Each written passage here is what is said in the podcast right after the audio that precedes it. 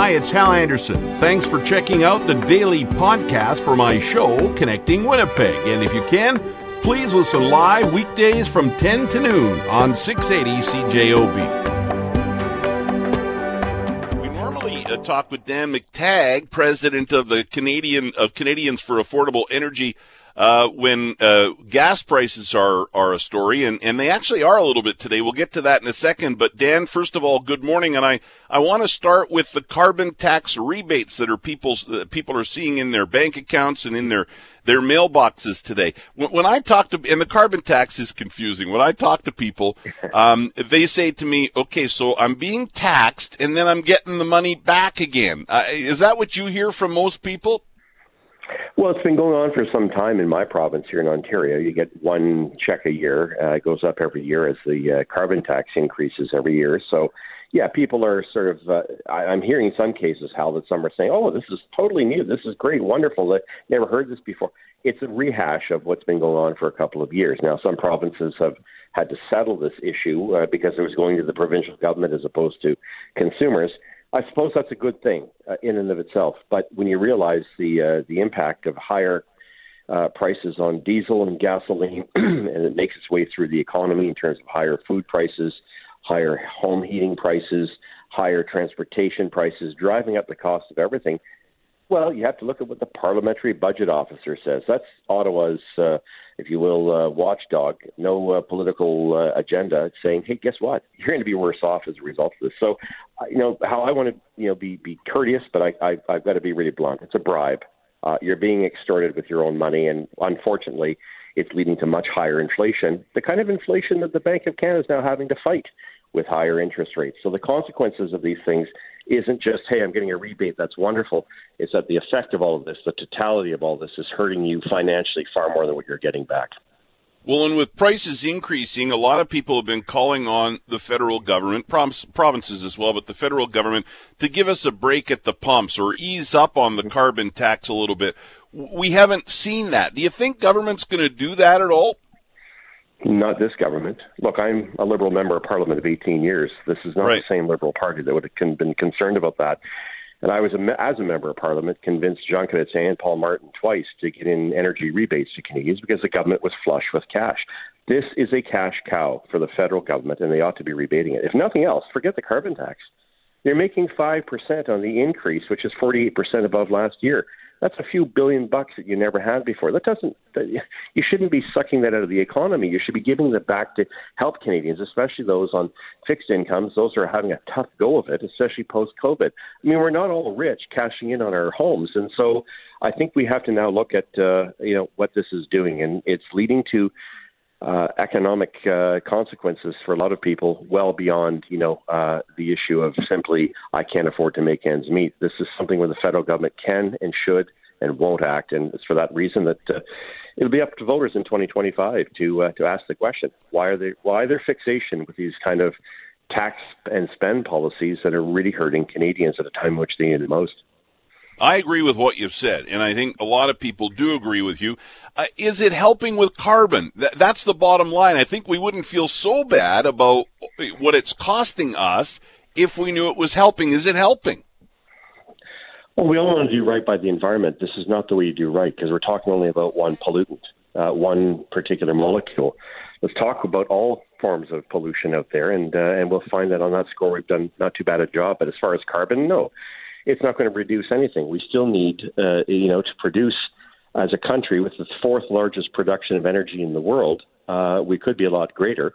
Uh, we need to ensure that we we put our you know our priorities in perspective. Countries like Germany, Britain, France, Spain, China, India are saying, what is Canada's major malfunction? Why aren't you building pipelines to get natural gas and oil to us, as opposed to us having to rely on Saudi Arabia, Arabia, Venezuela, Iran, or worse, yes, Russia? Right. The fact is that uh, Canadians have lost their way, and unfortunately we have a government that seems to be preoccupied, I would say obsessed, with climate, and unfortunately I don't think that's something that Canadians are uh, necessarily. We're more balanced group of people. We don't uh, fuss over just one thing to the uh, to the exclusion of all others. Well, we'll see what people have to say at the ballot box. While I've got you, I've got to ask you about gas prices. Yeah. We had a listener say we're down to one eighty-five point nine at one station. I went online and snooped around at a few sites that I look at. I think there's a couple in town that are at one eighty-two point nine. We were kind of slow to come back down to that yeah. level, uh, but I'm told that's where we should be about now. No, Hal, listen, it's costing gas stations a buck sixty taxes in to replace their fuel today. Why are they charging a buck eighty-nine, a buck eighty-five, or yes, even a buck eighty-two? That's twenty-two to thirty cent retail margins, and that is unacceptable. And this is a problem in Manitoba, Saskatchewan, and Alberta, and Central B C. It's not a problem in Ontario, there, and in fact, Vancouver, uh, it's high, highest prices in the country, uh, seven cent retail margins. I don't think gas stations can survive on that. But I, you know, it's time for the gas stations to recognize that if your wholesale price for gasoline on a day like today is a buck seventeen, buck eighteen. You add uh, ten cents federal tax, uh, uh, fourteen cents provincial tax, and eleven point oh five, which is a carbon tax, plus the H S T. That gives me a subtotal of a buck sixty a liter, not a buck eighty-nine. So I think gas prices need to fall another ten cents a liter before folks like me, who've been in this business for a hell of a long time, start to realize that there's no problem here. Gas stations shouldn't be charging twenty and thirty cent retail margins. fifteen is just plenty. Will they drop to that level, do you think, anytime soon? Well, Hal, you're one of the first people to ask me for the breakdown in fuel. I think now that people understand that they're being fleeced, uh, I think uh, there may be some pressure on them. At least some M N As, M L As will uh, will take note of the fact that if you look at the wholesale price of gasoline, add the taxes in, the only ones who are making off like bandits here are gas stations. And I, I'm not I'm not pointing them out. I'm saying these people have a significant amount of market power to maintain prices at those levels. If they don't change and behave, then we have a competition issue. Is this an example of what they call greedflation, uh, Dan? Because in the past, um, gas stations really didn't make a whole lot of money off a liter of gas. But but that has apparently changed, I guess, eh? Well, they've been disciplined so badly, and that's where I began this battle back in nineteen ninety-five uh, over the fact that they were being disciplined into oblivion. Independents were being run out of town.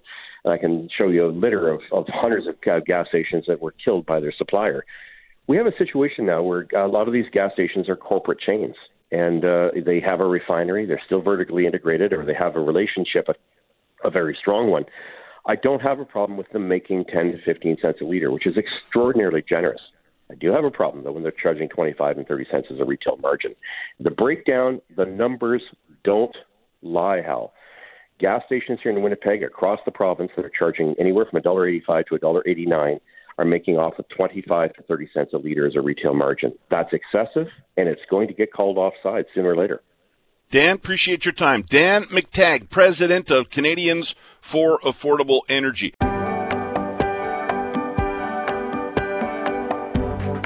Let's bring in Cyrus Dirksen. Doctor Cyrus Dirksen, Cyrus Dirksen dot com, S Y R S, Doctor S Y R S dot com. Cyrus, good morning. Good morning, Hal. How are you doing? I am good. Good to talk to you. Actually, our, our first subject uh, sort of relates to exes, I guess, in a way. Our first headline here for Cyrus, three ways to identify where love ends and toxicity begins. Oh, boy. That is, for some people, that line is easier to recognize than others. Yes, it can be difficult for people. You know, confusion in relationships is, it's just really hard for people to know what's actually going on. Even though they're in the, one, in the relationship, they experience it firsthand, they still, it, it, it can be so confusing. And so here are some things just to think about that can kind of help you to know if you're in a bad relationship or if you're kind of maybe navigating it in a way that's leading down a bad road. So one here is that you can be sometimes like too lenient. Uh, this can particularly happen if there's something unethical. So if there's something unethical happening in a relationship, people in romance can sometimes have difficulty kind of calling their partner out on it. And that could be for a couple reasons. One is identifying. So it feels like, you know, you also did it. Like if your partner did something wrong, you can feel like you were part of it. Or if you kind of uh, talk to them about it, you can kind of feel like you're almost feeling guilty yourself about it. Uh, and then the other one is kind of fear, uh, kind of being nervous about what their response will be, about how they'll respond to you. So if you're feeling like that, if you're feeling, oh, they've done something that's kind of unethical and you're being too lenient about, that can be a sign. Another one is if it's just about utility. It's just like, I, I'm in this relationship for uh, because of practical reasons. Now, practical reasons can be a, definitely a part of a healthy relationship, of course. Partnership is part of that. Uh, but if it's become only that, well, it's a sign. It's a sign like, mm-hmm. I wouldn't be with my partner if it was uh, if it wasn't for, you know, the prestige or their, our, our reputation or about the money uh, or things like that. And sometimes when you're making sacrifices too quickly, and sacrifices are wonderful in a relationship, but they can lead to negative feelings afterwards as well. So you just have to be careful about those things. And for many people, they might be like, oh, Cyrus, I'm feeling some of these things. Well, it might be good to talk to somebody about it because it can be so confusing to figure out whether this is a good relationship that you kind of just take a wrong turn in or whether this is a bigger problem.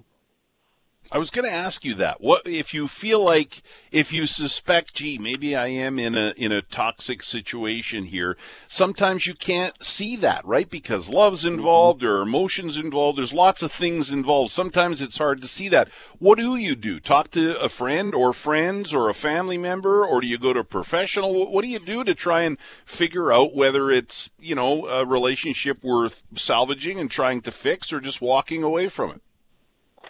You know, it's actually a tricky question because when you go to a friend, if they're kind of a typical friend, they're going to be affirming of your feelings uh, generally. And so, uh, you know, research doesn't really support talking to even counselors on your own in order to help you in your relationship. Uh, because oftentimes what happens is you'll talk about the negative things in the relationship and the person will be like, oh, that sounds terrible. And you'll be like, yeah, it does sound terrible. And it'll actually pull you away from that. Uh, that relationship. So sometimes counselors can kind of counteract this a little bit if they're aware of it and kind of try to be a little bit more balanced rather than just validating all of those feelings that you're having uh, about, you know, the negative feelings. Uh, but oftentimes actually couples counseling is more recommended, um, you know, to help a relationship kind of get through this. So even talking to somebody can lead to some confusion around this and, and take you down the wrong path. So I would, if it's, if you're, if you feel like you can do it, if it's, if it's safe, Uh, mm-hmm. going and talking to a couples counselor about it with your partner is probably the, the best option in order to work through something and actually save that relationship. Mm-hmm. Next headline here for Cyrus. Taking care of work tasks after hours may cost you. You know, there's been a lot of talk, especially lately, about whether or not you should have to deal with emails from work after hours. So I'm anxious to hear uh, what the experts are saying on this and, and what you think of this subject. I mean, this is a really hard area to do research on because you could, like, obviously, well, there is a relationship between working at home and problems with your mental health. But it's hard to separate because it's like, well, is that because working at home is particularly bad for a person? Uh, or is it that they've got a particularly stressful situation in their life? You know, they're trying to catch up with, uh, you know, with their bills or uh, things aren't working out the way that they would like. They've had a lot of things go wrong, so they have to work from home. But it's not the working home per se that's doing it. It's just that it's a stressful life circumstance. Uh, one of the things that I thought was interesting that might help kind of tease that apart was people who work from home, even when they kind of struggle, they have they suffer from kind of negative side effects from working from home, even when they prefer working from home, like when they like it, it still causes problem. So that kind of leans it a little bit more towards, you know, it's not just like a stressful, people with stressful lives have worse mental health. It's also people who are just like enjoying that process of like, I just want to keep working, Cyrus. Even they really struggle. And one of the reasons is that when you're working from home, and this may make some kind of just common sense, uh, you know, logic have some common sense to it, is that when you're working from home, you can't really engage in other things. You can't engage in relaxation. You can't engage with other relationships. And also it might be hard to sleep or like you kind of fixate on it and it's hard to separate yourself and have any time. Even if you're not working all the time at home, it could just disrupt that process of letting go of work and engaging in other tasks. And sometimes people like that, but that might be a deeper problem that they can't engage in relaxation. They can't engage in those other relationships and there's problems there. So they're actually trying to distract themselves from either themselves and their anxiety or from their relationship. So that could be a sign. But uh, what you really want to be able to do, ideally, is to separate yourself from work, and that takes time. So when you work from home, it disrupts that process. So it does seem that there is evidence, not just about, you know, probably it's not just about having stressful, a stressful life causing problems. It's actually the working at home process that causes problems in itself. I, I struggle with the whole, you know, what's it like working from home? I just had somebody yesterday say to me, hey, how's it, how has it been working from home? There are good things about it and bad things about it. And as much as I hated the commute, Cyrus, driving into work every day and driving home every day and the waste of time, and not to mention energy and, you know, cost and gas and parking and all that kind of stuff, at least that commute in and out of work, to and from home every day, gave me a chance to sort of clear my head and say, mm-hmm. okay, I've got home now for twelve hours, right? Or, okay, I've got work now for ten hours. So it, it, it, I like parts of working from home, and then other parts I go, nah, it'd be nice if we could, you know, be at the at the station. I agree. I think one thing that people really discount is the effect of cues on their mood and productivity uh, and mental health in general. And so to have different, like that's one way to, one of the big ways to actually change your life, instead of focusing on willpower and just trying to do things, is to change the cues in your environment. And working from home kind of messes with that, because that's how powerful it is. So to be at home, it's a, it's a home cue. It's supposed to be a relaxation cue. But if you're constantly working in the presence of what typically would be a relaxation cue, it ceases to be a relaxation cue. If you went to the beach and worked from the beach, and or had a job on the beach, or just uh, kind of took your laptop there and worked, it would cease to be a relaxation cue for you. Uh, so oftentimes people even say like, oh, I just I went home and, you know, I just took my, took I put my shoes off. And that was it, just a relaxation cue to take your shoes off. It's, if you work in your socks, that will be a work cue. And so these cues are so powerful. So it's really important for people to keep them separated, to have clear work cues and clear relaxation cues. And if you don't, it can be hard to relax, and it can also be hard to be productive. You just kind of end up somewhere in the middle all the time. And that's not great for your mental health. Hmm. The mind is an amazing thing. And final headline here for Doctor Cyrus Dirksen, a science-based guide on how to act wisely. All right, let's hear about this one. Well, I mean, oftentimes when we think about making good decisions, we think about our mind and our knowledge and our ability to think intelligently. But there's lots of people with very high I Qs who are who are either young or, or don't have this wisdom. Like they, they can't Uh, actually use those skills, those cognitive skills, to actually make wise decisions. So, for example, as you get older, your cognitive skills will in some ways decline, like you can't think as quickly, uh, for example. However, people's decisions, uh, they often become better managers because the decisions that they do make are wiser. They're better decisions. They don't need to make as many decisions because they don't have as many mistakes. Uh, so how do you develop that wisdom? So The, the idea here isn't so much to have more cognitive abilities or cognitive knowledge, although that's important. The idea here is to be emotionally balanced so that you can actually engage in the process of thinking clearly. So, I, for example, I have people come in who are anxious, and they say, I'm thinking about this thing I'm anxious about all the time. And I say, well, to, to help with this, we need to think about it. And they're like, I think about it all the time, Cyrus. I don't want to think about it more. And I'm like, well, I think we're going to think about it differently. So you probably have been touching on it, like, if you had a fear of death or something, you might like think about death just for a moment and then try to distract yourself and think about something else. And you're sad when you think about it again and again and again, but you don't really think about it. And that's what we do in therapy. We kind of try to be more emotionally balanced and engage in it in a deeper way. And that is something the person almost has never done. And it can lead to creative solutions. It can lead to a feeling of relaxation uh, as they learn to tolerate those feelings. And so that's what we're looking for in wisdom. We're looking for primarily some somebody who can emotionally balance themselves in order to actually engage in the in the cognitive abilities they have and actually engage in the knowledge they have. Hmm. And do you all, would most people, I mean, I suppose if it was something more serious, maybe you would go to a professional, a psychologist like you, uh, but do you always need help from a professional to deal with stuff like that, or can you do it yourself with the right uh, tips and, and rules and, and uh, a guide on practice? Well, typically, like if you went to a therapist, the idea here is to just become a more emotionally balanced so you can use the knowledge you already have. So oftentimes people come in, they're like, I need a new skill. I'm like, well, you probably don't need a new skill. You probably just need to emotionally balance yourself so you can engage all of those skills you already have.